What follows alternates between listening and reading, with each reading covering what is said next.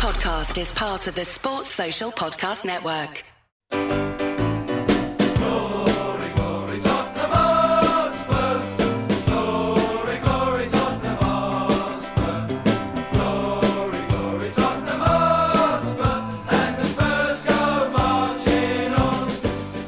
Hello, Spurs fans around the world. Theo Delaney here again saying, Welcome to another Spurs show. Where this particular edition is a special, and we are previewing our last game before the World Cup. Uh, it's an important game because we're at home to Leeds, and if we win it, we can cement our place in the top four, which would be psychologically, I think, a wonderful place to be while we all settle down and put our feet up and watch all that international football. Um, and Leeds are on a bit of a roll in the league. They've won the last two games and they've suddenly looked like they might have turned a corner. So it promises to be a good game. They're quite good to watch, Leeds. Uh, Chris, what's your feeling going into this one?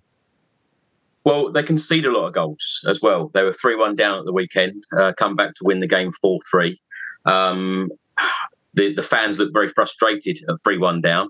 Mm. Uh, but of course, we all know as Spurs fans to, to come back, uh, get those goals, and eventually get the three points. But they had a, a wonderful win at Anfield, uh, which of course is a place where we always struggle to win.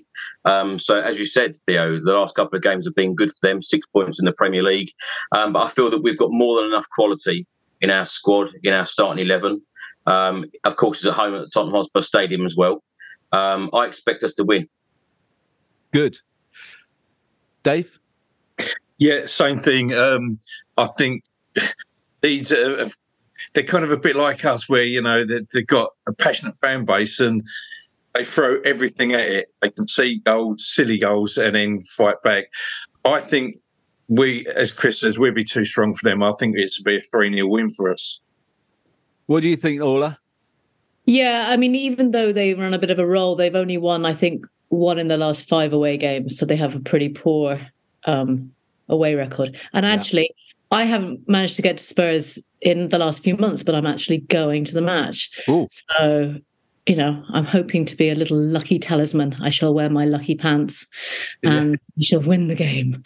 Good. Well, I mean, if we do win the game, we will go into this, as I said in the introduction, we'll be going into this World Cup uh, in the top four and that's a pretty decent place to be. Where do you, how do you see our performance in the league thus far, Chris? So if you if someone had said to you at the beginning of the season, look, we'll go we'll have, we'll get a few injuries. It's going to be tough. There's, the games will come thick and fast, but going into the World Cup break, we'll be in the top four and we'll be in the it will still be in the Champions League. Would you have taken that?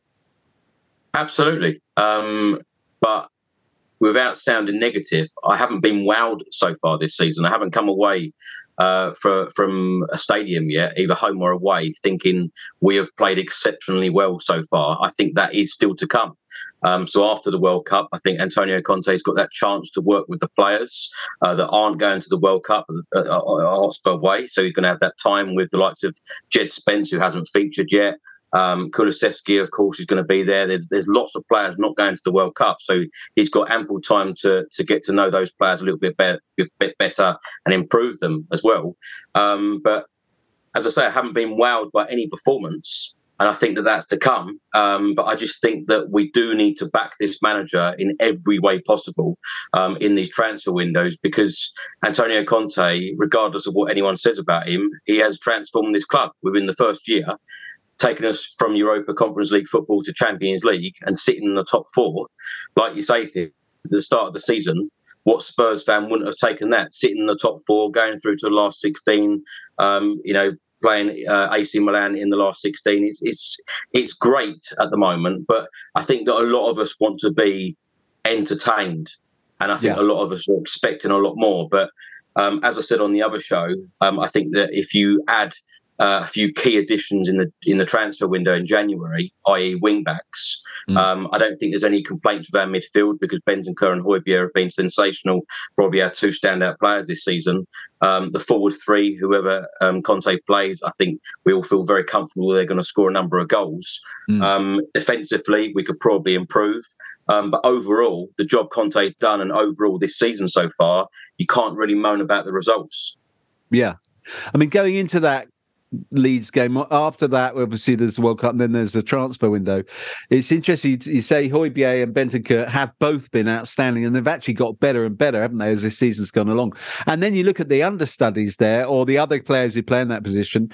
Uh, Skipp hasn't had much of a chance to play, but I think we all we all feel good about Skipp. We all think he's a top player. I mean, he had that excellent season at Norwich on loan where he was their player of the year, the best player in that division in the championship.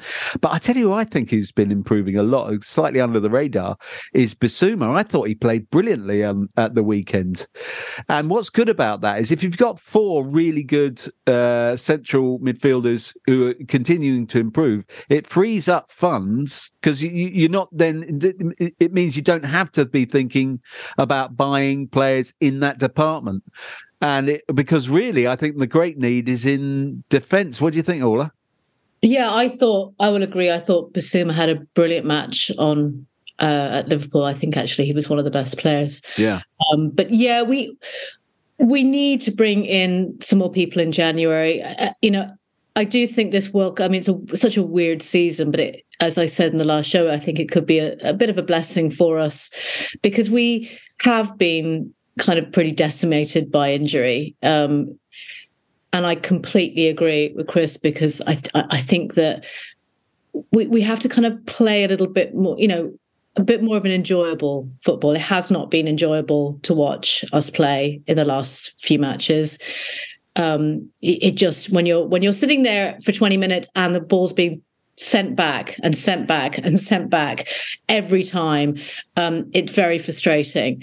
Um, but I will also agree. I um I have big faith in Conte. Um, that might uh, prove to be wrong, but I'm I have big faith in him, and I think if he gets another transfer window and does some good stuff, good signings in that transfer window, and he's given the money to do that, um, I think we, you know, I think we could come back from the World Cup, as I said, without if we don't get any injuries, and we're we're pretty we're in a good spot. As I said, fourth and in the Champions League still, like you know.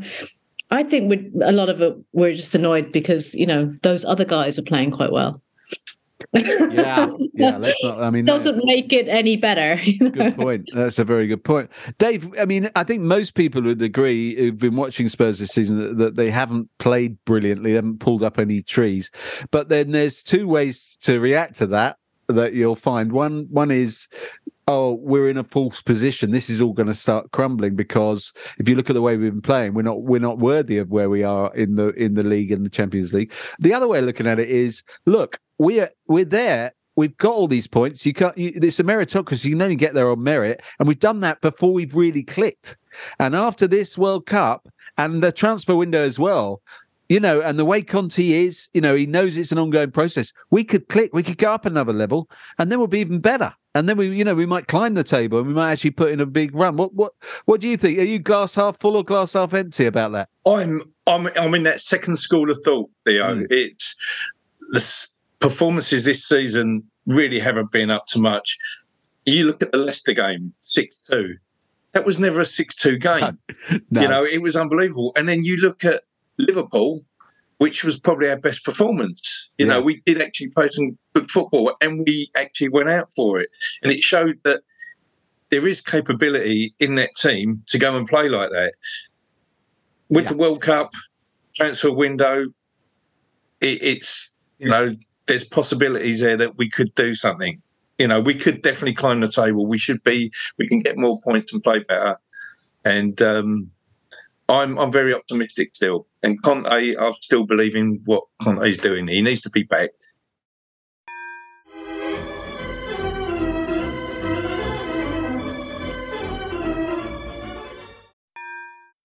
How excited are you about the World Cup?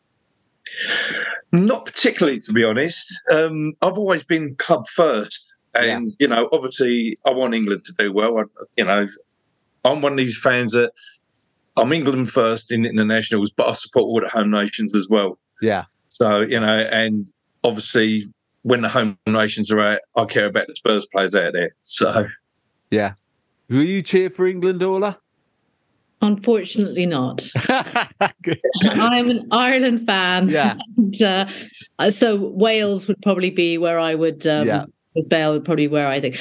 Yeah, I, I I have some mixed feelings about this World Cup though as well. Yeah. Um, I think yeah, which we won't go into today, but where it is and, and how it yeah.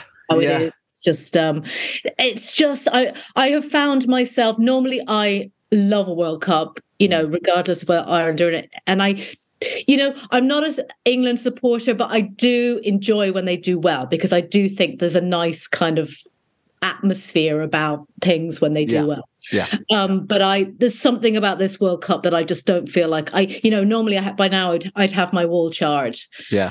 and I'd be all ready to go.